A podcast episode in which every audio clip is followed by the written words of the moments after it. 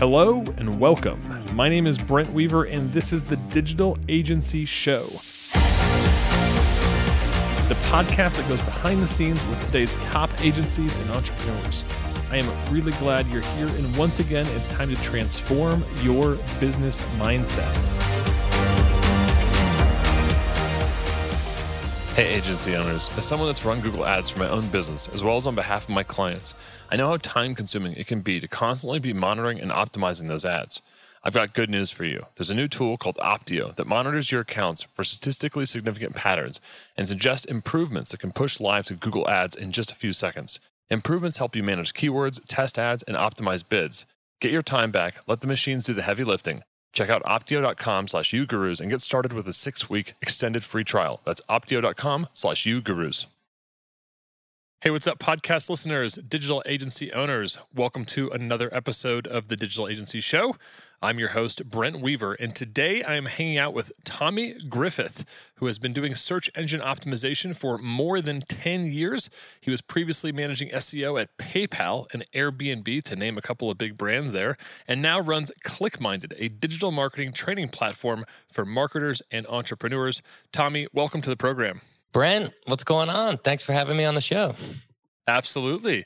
Tell us a little bit about uh, what what ClickMinded is. That's your business today. So so what's the business that you're running today?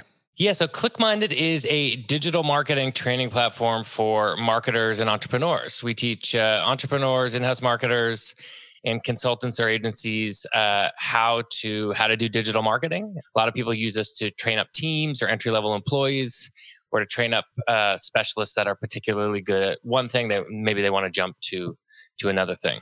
How did you get your start in that whole thing? Like what about SEO or marketing kind of first interest you? What was your your first, you know, step into this space? Yeah, so I think one of my favorite questions to ask digital marketers uh, is how they got into the game because everyone's so weird.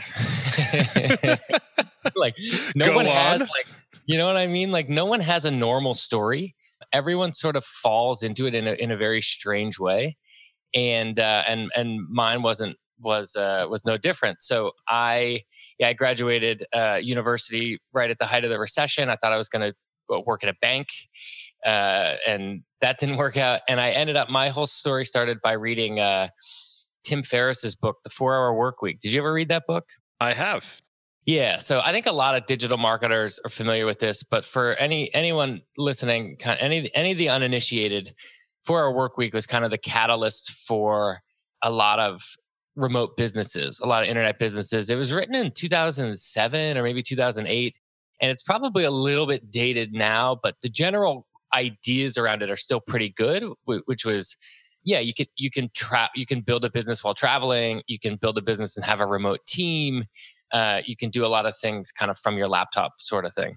And uh, at the time, I didn't know what I wanted to do, couldn't find couldn't find a job, and one of the things Tim Ferriss recommends in this book is to create an info product. His, basic premise was, if you manufacture a physical product, it it inevitably gets copied, but if you have a particular type of knowledge that other people don't have, that might be valuable. And I had this extremely dorky set of knowledge in in, in college. A bunch of friends of mine and I started a fraternity. Okay. you, you hear a lot of people that are in fraternities, but not as many people that started a fraternity. Yeah. So we started a fraternity. It kind of started as a joke. And then by the time we graduated, there was like 100 guys in it and it became a real thing.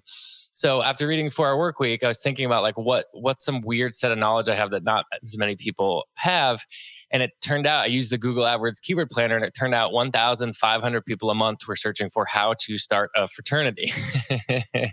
and so I wrote this extremely dorky 60 something page ebook on how to start a fraternity. And uh, and I said, okay, I have to figure out how to get this to the top of Google for that that term that sort of sort of started me down the the SEO road. I started selling the book for ten dollars.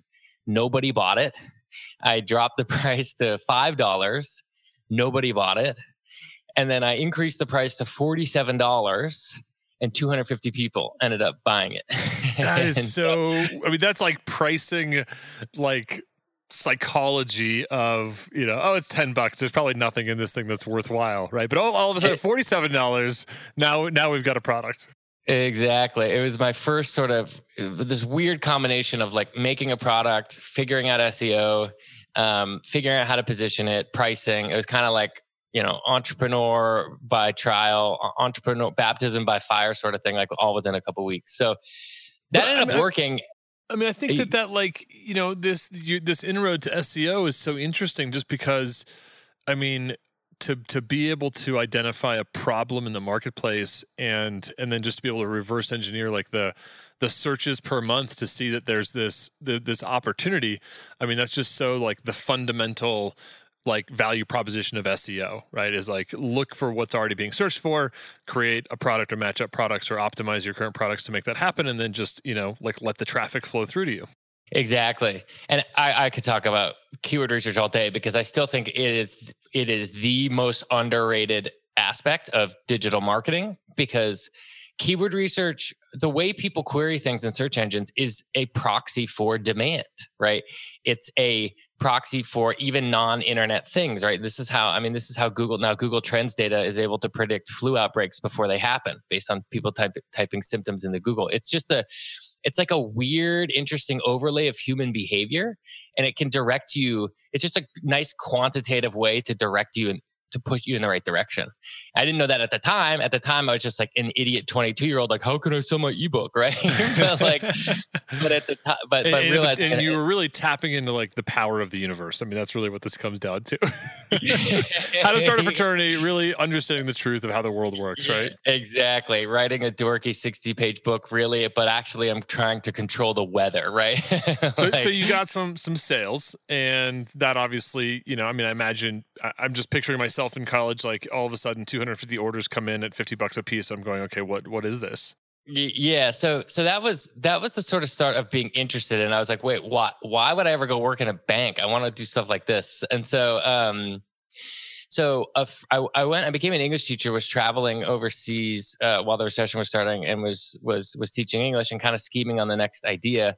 And a friend of mine and I started a business after university that failed miserably. I was one of these guys who uh, was very blessed, and my parents paid for college. I graduated university with no debt, and I ended up putting myself into debt trying to start this new business idea. A friend of mine and I started. A, you're going to laugh at me, but we started a medical tourism facilitation company. The, ba- the basic idea. This would have been 2009, and the basic idea was there's a number of countries and specific hospitals overseas that uh, that offer specific procedures and surgeries that are much much cheaper than they are in the U.S. This was kind of don't want to get too political here about healthcare in the U.S. and how what a mess it is, but this is kind of pre-Obamacare healthcare reform, and uh, there's still specific surgeries that are much less expensive overseas. We started a a, a company in Taiwan that was focusing specifically on US baby boomers age 45 to 65 that were looking for knee and hip replacement surgery in Taiwan. And the basic idea was if you're looking for these particular procedures, you're not going to waltz down to your local library and open up an encyclopedia on it. You're just going to Google it. And so we were trying to rank for keywords like knee replacement cost and knee replacement alternatives and, this kind of stuff. The actual business was horrible. It was, it, we did, I did everything you could imagine wrong. We did so many things wrong. I was in so far over my head, didn't know anything about the market, didn't know what I was doing at all. But I guess the one upside to all this was I learned SEO and paid ads. So I spent about a year on it. And at that point, ran out of money, gave up dad a call and asked for the $400 bailout for the one way ticket home and kind of came home tail between my legs, like, you know, head down, like, hey, mom, hey, dad, remember me? Like, is there room on the couch? Right? Can yeah. I? Was that a, a, a, viable? I mean, I'm just kind of curious in your early entrepreneur time. I mean, obviously, you, you guys ran this into the ground somewhat gracefully. It sounds like. Uh, what was it that that kind of business model was just not a good? It was not a good market or offering, or are other people successful with that, or was it really just like in how you guys approached the the that business? Like, did it fail because of that business just fails, or was it because you guys just kind of didn't know what you were doing? Man, we could do if you want to do another whole podcast episode about how dumb I am. That'd be we could do that. um, yes, yeah, so it's interesting. The actual medical tourism industry is a big industry. It's mm. it's kind of working, and like it, you can cut it up a lot of different ways. The smartest way that it seems to work is when hospitals basically develop an arm of it themselves internally. Like they kind gotcha. of bring in foreigners into their into their house and do like a foreign marketing arm. Um, in hindsight, yeah, the single biggest mistake we made was um, we we thought that we needed to be like every step of the process, and mm. we were mm. actually going to facilitate the users like from end to end. And it, a way, way, way better idea in hindsight, of course, this is now almost 10 years later, would be to be a lead generation company. to to because we were getting leads, we were getting traffic, we were getting Americans interested in these procedures on the phone. And then and you should have just sold those to the hospitals or whatever. Exactly, exactly. If so, we had just put a fifty or hundred dollar uh, LTV on each one of them and said, "Here you go, hospitals," um, that would have been so much easier. But I remember the moment when I knew I was in, I was in deep. I was, you know, because I was in on the other side of the world working uh, U.S. hours, and so a lot of the times I was up until five in the morning, and I was in my room um, on Skype with a 60 something year old woman from Illinois in my in my underwear. I'm 22 years old and I'm talking to this woman about the possible implications of deep vein thrombosis with with her husband. And I remember hanging up the phone and just being like, "What am I doing? Like what? I am so far over my head. I don't know what I'm talking about. This is bad. This is this is not good." And so um, we ended up shutting it down and I ended up coming home. I mean, that's a that's such a powerful lesson, though, of kind of stick to your knitting. If if there's a part of what you're doing that is successful, and then there's a part of what you're doing that's you know kind of outside of your zone of genius, I mean, the faster you can get rid of that stuff. Which maybe it sounds scary, like oh man, we have this we had this initial idea that we were going to take care of everything, but really this one thing is the only thing that we really feel comfortable with. You know, how can we figure out how to scale that? And I feel like agency owners every day are faced with this problem. I mean, I, I hear it with you know we want to be a full service agency. We want to do, and I'm like, well, what does that mean? Like, you guys do literally everything that the client could potentially ask for? Yes, right? And it's like, man, like, wouldn't it be a lot easier if you did like one to three things extraordinarily well? And and I think that that for lesson. Sure you know, Tommy is. Uh, I mean, it's powerful, right? I mean, obviously, you kind of maybe you figured that out. It was a it was a expensive lesson for you guys to figure out, but you know, uh, thanks, f- focus on what works. Yeah, yeah, for sure, right? We can we'll have that episode like Tommy's failures. Uh, well, that'll be next season, right? Um, so so you you obviously went home, and now it was now it was time for the next thing. So what? How did you recover? Yeah, so it ended up being um, a, a really interesting mix of just kind of luck and, and right place, right time. But but PayPal was hiring an SEO manager for emerging markets, someone who um, could focus on kind of non-English SEO, and it was this bizarre story. I was running out of money. I was uh, grumpy. Was was my my co-founder and friend and I were like miserable with each other because things weren't working. And I came home, tail between my legs, didn't know what to do. And then within a month, I'd moved out to San Francisco and was was working uh, was managing SEO at PayPal, one of the biggest websites in the world. I was 24 years old, and just like the transition happened so fast. That ended up kicking off the next phase of my my career. I, I just spent two years managing search engine optimization at PayPal and four years managing search engine optimization at Airbnb. And on the side at PayPal, you know, I'd, I'd put myself in all this debt um, from the first business attempt, and so I started to try and scheme while, while working on a number of different side projects to get this going. ClickMinded it was that one that ended up working. I'm full time on it now. I've been full time on it for for two years, but the the actual business is actually eight years old now at, the, at this point. And it's interesting because ClickMinded was not like this instant aha moment. It was probably idea number 15. You know, I tried a lot of different things. And back to your point earlier, Brent, around uh, you know figuring out what you want to do and, and doing it well especially with agency owners. Man there's so much opportunity for for scope creep and for clients offering up revenue for stuff that you're very mediocre at right? And uh, it's so hard to say no to it but uh, it, it really is a secret power to be able to say no to stuff that that uh, that you're not amazing at and for me it was the it was the exact same way because i had I had this situation where, you know, I had this debt I had caused for myself and I, I wanted to get out of it fast. And I was trying a bunch of different ideas. And I found that being invested and passionate and interested in the idea is so much more important than people give it credit for. So I think one example, like one of these ideas I had, I, I had an, an idea for an iPhone app development lead generation site right? So this was 2011, and I was in San Francisco. iOS development was really starting to take off. Everyone wanted to start learning Xcode and create their own apps.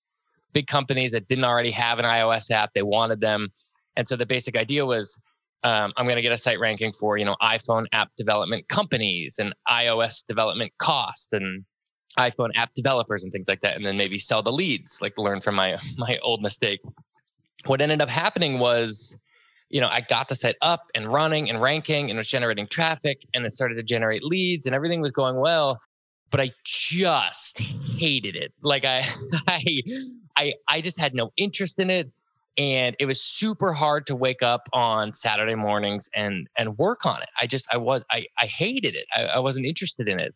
And there's this you know my, my business now it started as a, a physical in-person seo course. I would rent out a co-working space on the weekends and um, and physically teach seo classes. Like a uh, I, I uh, you know classes would be one to five people. It'd be kind of all day saturday all you can seo to go nine to five just you know nerding out with entrepreneurs and marketers on their sites and trying to figure out how to get them more traffic.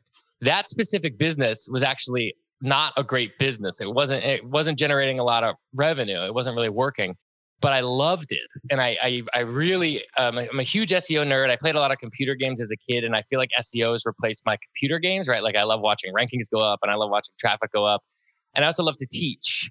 And uh, it was just one of these businesses that I really enjoyed doing, uh, even though the revenue wasn't wasn't there. The actual economics of the business didn't make a ton of sense it ended up just being the right place, right time with this online course kind of renaissance that we're in now. It's it's really easy to create an online course now, but it was not as straightforward in 2012. And so I've been working on this, you know, idea number 15, which is physically teaching in-person SEO courses. And uh, I'm not sure if you're familiar with Udemy, but they're a, they're an online course marketplace. Sure. And I ended up, yeah, getting my course up on Udemy back in 2012 and from there, it took off. So it became an online product from there, and it's grown and grown and grown and grown. Within three years, it ended up surpassing my salary at Airbnb. And then um, now, two years ago, uh, I, we went full. I went full time on it, and we've expanded to uh, to seven different courses. But I think that that that root sort of cause around figuring out where you're like where your magic pixie dust is, where your where your where your uh, well, I imagine too un- if it's a side hustle, like you're replacing whatever it is normal people do on the weekends with with like a business so i feel like actually enjoying that time probably is a, a strong pre prereq because it's not like you're, you're it's like you're you're escaping to this thing from your PayPal job or whatever. I'm not not escaping, but you know, it's it's like your hobby. And I don't know about you, but I probably prefer not to have hobbies that suck the the the, the life out of my soul, right? Like I'd, I'd, rather have hobbies that are like rejuvenating, so that when you're showing back up for work on Monday, you're you're good to go. So I mean, I do think that's. I mean, I think it's valid for a side hustle or not, but definitely, I think you know if you're going to do a side hustle, it it does feel like it should be something that you're you're passionate about, and and you also have the security of your main job. So you know, like right. You know it, it's a good time to experiment on something that's maybe a little bit higher risk but uh, but but it is a, is in alignment with what you want to do long term. Hey what's up podcast listeners? Are you a web agency or freelance web designer that's trying to add recurring revenue profits by offering your clients seo services? Well i've got good news for you. There's a new service that is basically the design pickle for white label seo their team hooks you up with unlimited seo tasks for one monthly fee you got to check them out at SEObrothers.co forward slash ugurus. They're giving our listeners 50% off their first month and an awesome money back guarantee. That's SEObrothers.co forward slash ugurus. All right, let's get back to our interview. What was how, how did that work for you as at a side hustle like a major major company? I mean, is that something that's common? Did you guys have like uh, conversations over the water cooler about what everybody was doing uh, on the side from PayPal and Airbnb? Like, is that a is that a common thing at those types of companies, or or, or some people just 100 percent focus on their their main job? Yeah, it's it's really interesting, uh, and it really actually differs. I've looked into this a lot because a lot of people have questions about it. It differs a lot state to state and country to country, and uh, and and even company to company. Um, in the Bay Area and in California, there's there's a lot more of it going on. I think than even in New York. There's they're, they're much. They seem to be much more strict about kind of side projects legally in the state, but it usually just comes down to your manager and the and the executive sort of thing. Airbnb was one of these companies that was just so cool about this kind of stuff. In fact, they even produced a little a little book of everyone's side projects and like the things they were working on. Now there's a it's not that I'm talking about it like it's this, you know, free spirited, everyone's hippies and just doing whatever. It's really not like there's everyone's a top performer and the recruiting team was like incredible. And so everyone was was getting their their everyday work done for sure and the side project always had to be second place. But uh, but it, people were very open about it. In fact, I part of the what helped the side project grow so much was I used it at work every day. So anyone who uh, the data scientists and engineers and designers that joined my team, my SEO team at Airbnb that joined the growth team, they would go through the course. I would have them take it. And so Airbnb, I didn't charge Airbnb, but uh, of right. course. But Airbnb was was a client in that sense. We were. Is there anything that you, you, if if somebody's in that situation that, that you need to be conscious of with that? Because I feel like it's you know, is this something that you know Tommy invented on his own time, or is this something that Tommy invented with like you know? I'm just thinking of you know who owns it, right? I mean, are there anything like that that you had to put into place to say like this is my thing that I'm doing on the side and I'm using it at work, or is it you know was it a non-issue? Yeah, so um, there legally there are a bunch of things you should check off. The technically, if you're developing, and I um, I'm not a lawyer, this is not legal advice, et cetera, et cetera. But if you're, I believe the rules are, and they depend, they differ state to state. If you're developing a product on company property, like on a company laptop or something like that during company time, the company can make a claim that they own that. And so I, you have to make sure there's pretty clear boundaries around not using company equipment to do it and that you're not on company time. But I've never seen anecdotally, I've never seen it really come down to that. Like, you know, maybe if there's these like crazy outlier cases, like, you know, you're, you're, you're building, um, you're building like a GitHub inside while working for Oracle or something like that, right? Like these these like crazy outliers. But for the vast majority of it, I just emailed like at PayPal. I emailed. I told my manager about it. I said, "Hey, I want to start doing this," and I emailed the legal department and said, "Like, hey, I was like really nervous about it." And I wrote, I rethought my, the email I was going to send to the legal department for like weeks and like wrote it and rewrote it and wrote it and rewrote it. It was just like a one or two paragraph email. And they wrote back in five minutes and they're like, okay, sounds cool. Like, no big deal. and, you know, it's not, I mean, it's interesting too, because when people do this stuff, they always talk about their side project like they're being traitorous, right? Like they're backstabbing the company. And I mean, my my non-legal anecdotal advice is like, you know, don't build a competitor product in the company you work for, but but uh the vast majority of people don't care as long as you're just open about it and getting your other work done most people don't seem to care so it was never a big deal for me. It actually made my life a lot easier. I gave everyone at airbnb access to something that we were charging you know hundreds of dollars for to other people and so um, everyone was was totally cool about it and it was it was a not open secret at all or uh, uh, uh it was not a secret at all i guess i could say. Yeah. So so making sure that you disclose that to your employer, obviously, to not have some kind of conflict down the road. W- logistically, though, um, when you're doing a side project like this, is it something that you are just it's literally nights and weekends? I mean, you hear that saying of like, oh, this is this is my nights and weekends. I, I mean, were you you know were you foregoing multiple years of your nights and weekends, or did you develop some kind of system of how you you know kept a little bit of balance between your uh, obviously main kind of high stress job? I mean, I imagine working for PayPal and Airbnb, two very fast growth you know competitive companies. Uh, you know, how how did you keep that balance between the main job and the side job, but also also balancing like having some sort of life outside of uh, just working all the time. Are you are you trying to ask why I couldn't get a girlfriend, Brent? Is that what's going on? like, well, is that is that the sacrifice, right? You know, is that is that the sacrifice of saying, hey, for if I'm going to do a side hustle for the next two years, you know, the sacrifice I'm going to make is not having these other things like friends or whatever. Yes, this is this is a great point, and you're right. There was a ton of sacrifice. There was, uh, you know, foregoing a lot of friend engagement sort of things, and having an angry girlfriend for a while. I mean, that like the, it's really interesting because I was in this position where I was kept trying so many different things, and so much of the motivation was my own misery and my own debt that I'd put myself into, right? I think being miserable and in debt is one of the single greatest forces in human nature. like it is, it will get you out of bed in the morning, that is for sure.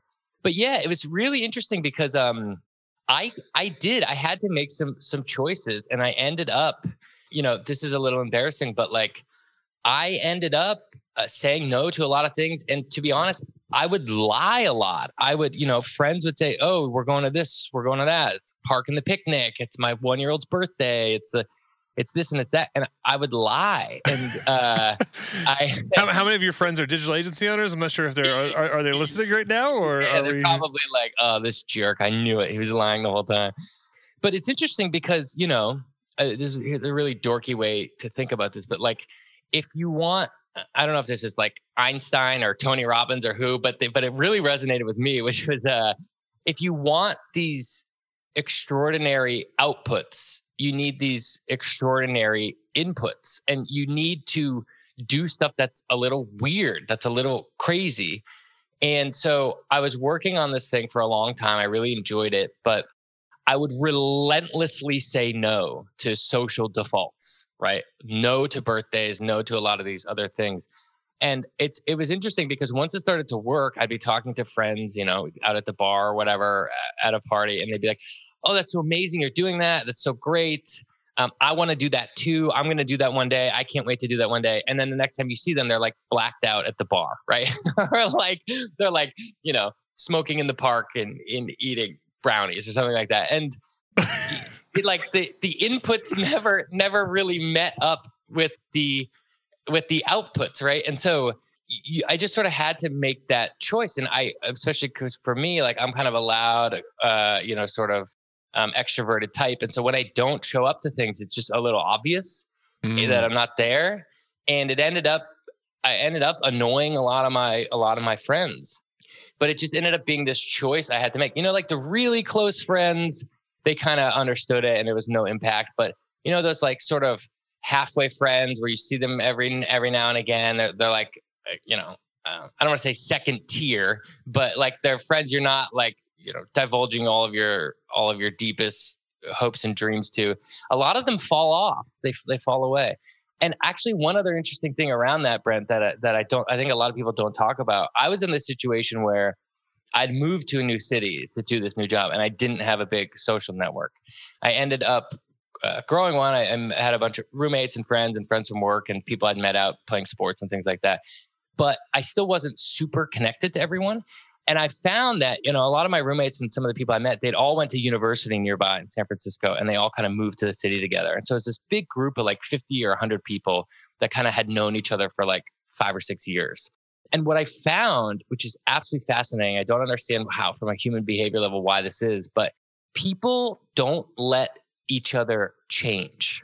And it's not necessarily malicious, but for whatever reason, people kind of hold each other back. And I think it's something to do with the way we recognize patterns or something like that. But but I, what, I, what I noticed with this group of friends was it'd be little things like, oh, cool, new haircut, it looks stupid, or like, oh, you know, the, new shoes, like those are dumb. And it's not necessarily like I'm trying to hold you back, but it's this weird thing around you have expectations for people and you you expect them to continue to do those things. And when that happens, it's really hard to to build something new, to try something new, to try a side project, to try and change who you are. And so I had this built in advantage where because my ties to the people I was in in the city I was in weren't as strong, it was a little bit easier to go into like hermit cave mode and work on the side project. So if you're if you're listening to this show and you're trying to think about like the next phase of your business or um, the next thing you want to work on, think about changing up your environment in a way where you're not surrounded by people who have known you for 10 years. Because I found that even though it's an unintentional, family members and long-term friends, they can accidentally keep you from from changing. Mm, that's super insightful.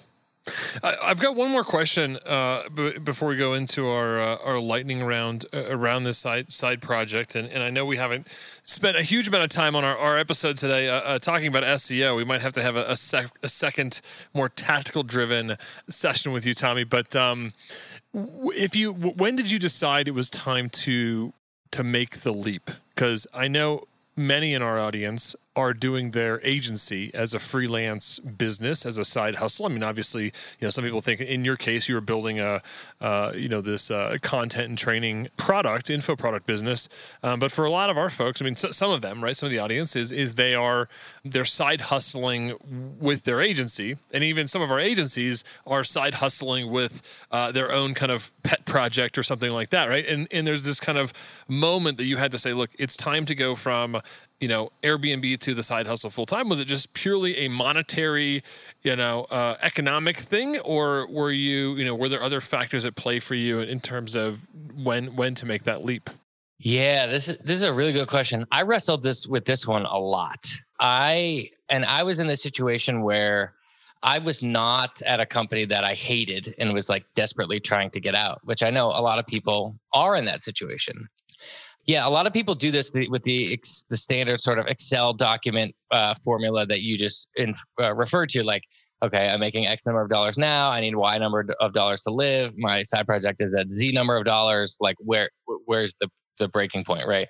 Uh, for me, it was different because I just had a couple, a lot of other sort of personal things going on. Like, I really liked my job at, at Airbnb. I, I, felt unaccomplished there as well. What I my my first year into the job the side project had surpassed my salary, but uh, but I still felt unaccomplished, and so I, I, I still wanted to do a bunch of things there. And it was just a weird time to be there. You know, the, the first week I joined Airbnb, we were subpoenaed by the state of New York for our data. And the last week I was there, I worked on a Super Bowl ad, and Beyonce had stayed in an Airbnb. You know what I mean? Like, you know, no one, none of my friends had heard of it when I joined, and everyone had heard of it by the time I left. Um, it was 100 something employees when I joined. It was 2,000 something employees when I left. It was just kind of a wild time to to be there. And also, you know, I had other stuff going around around like along at the time. I I, I was also the wounds were fresh from the from the old business as well. I, I knew how bad it could go, yeah. right?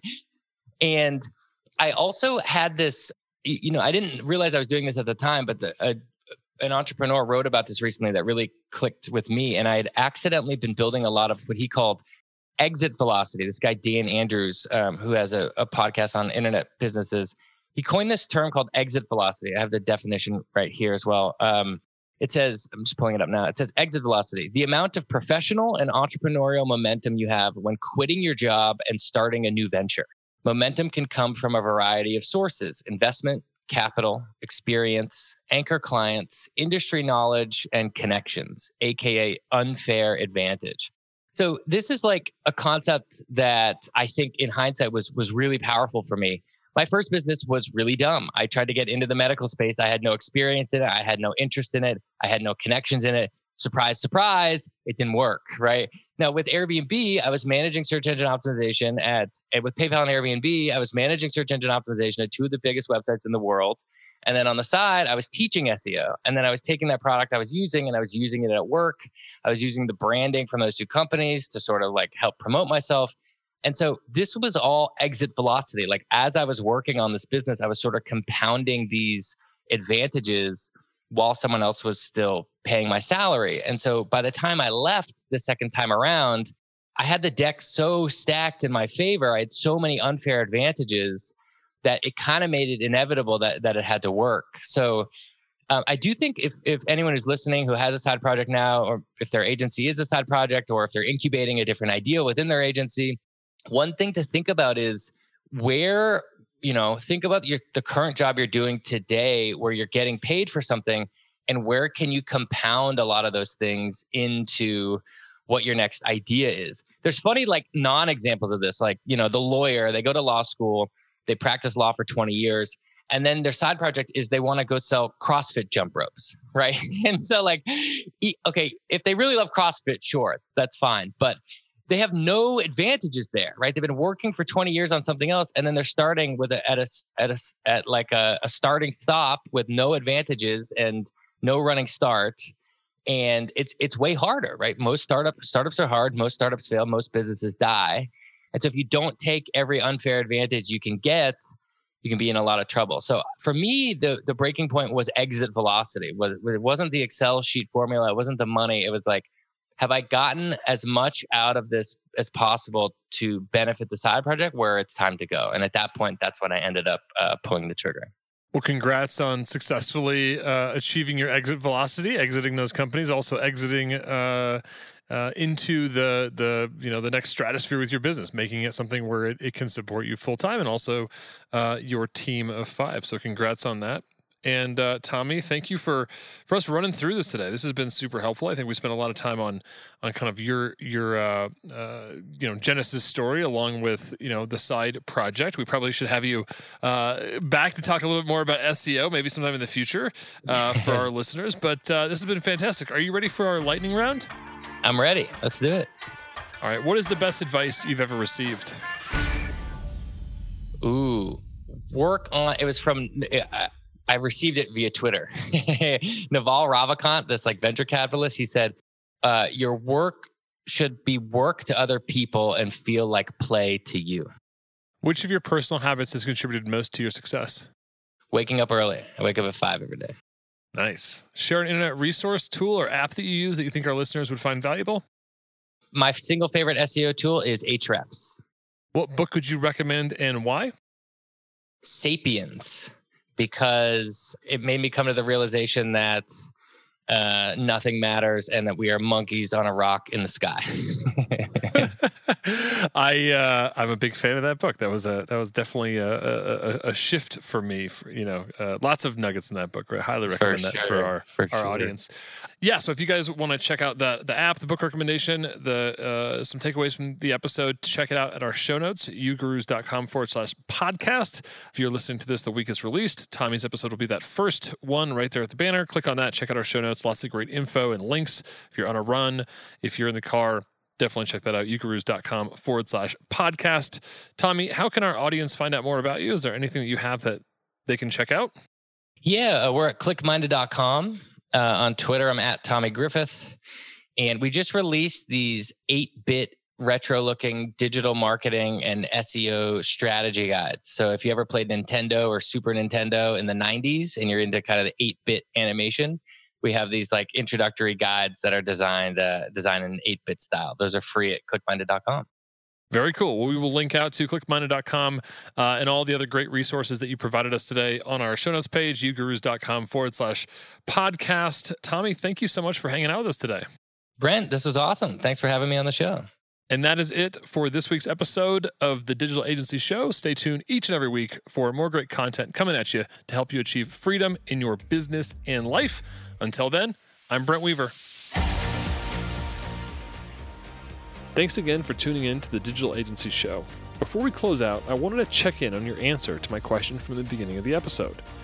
Are you stressed out, cash crunched, fed up with your business? Now, if you feel this way, you might think that you have a lead generation problem. Maybe that it's the area you live in, or that this market has gotten too competitive. Maybe you think that your business can't be turned around. And I want you to think again. In my many years of experience, I can tell you now it's something much deeper that you're likely not even aware of yet. It's like a client who says they need a website, Facebook ads, or a mobile app when they don't even realize it's a deeper challenge is blocking them from success. Now, if you'd like to find out what your deeper challenge is, then I want to invite you to apply for a strategy call where we're going to dig into those underlying issues in your business and get you moving forward like never before. The aha moments that you're going to have will shift the way you think forever, and you'll finally get the answers as to why your business hasn't taken off. The number one most important decision to rapidly grow your business starts by booking your UGurus strategy call today. Go to ugurus.com slash apply to start the application process for this free call. Once again, go to ugurus.com slash apply to get started. Thanks again for tuning in. Join us next week for another episode of the Digital Agency Show.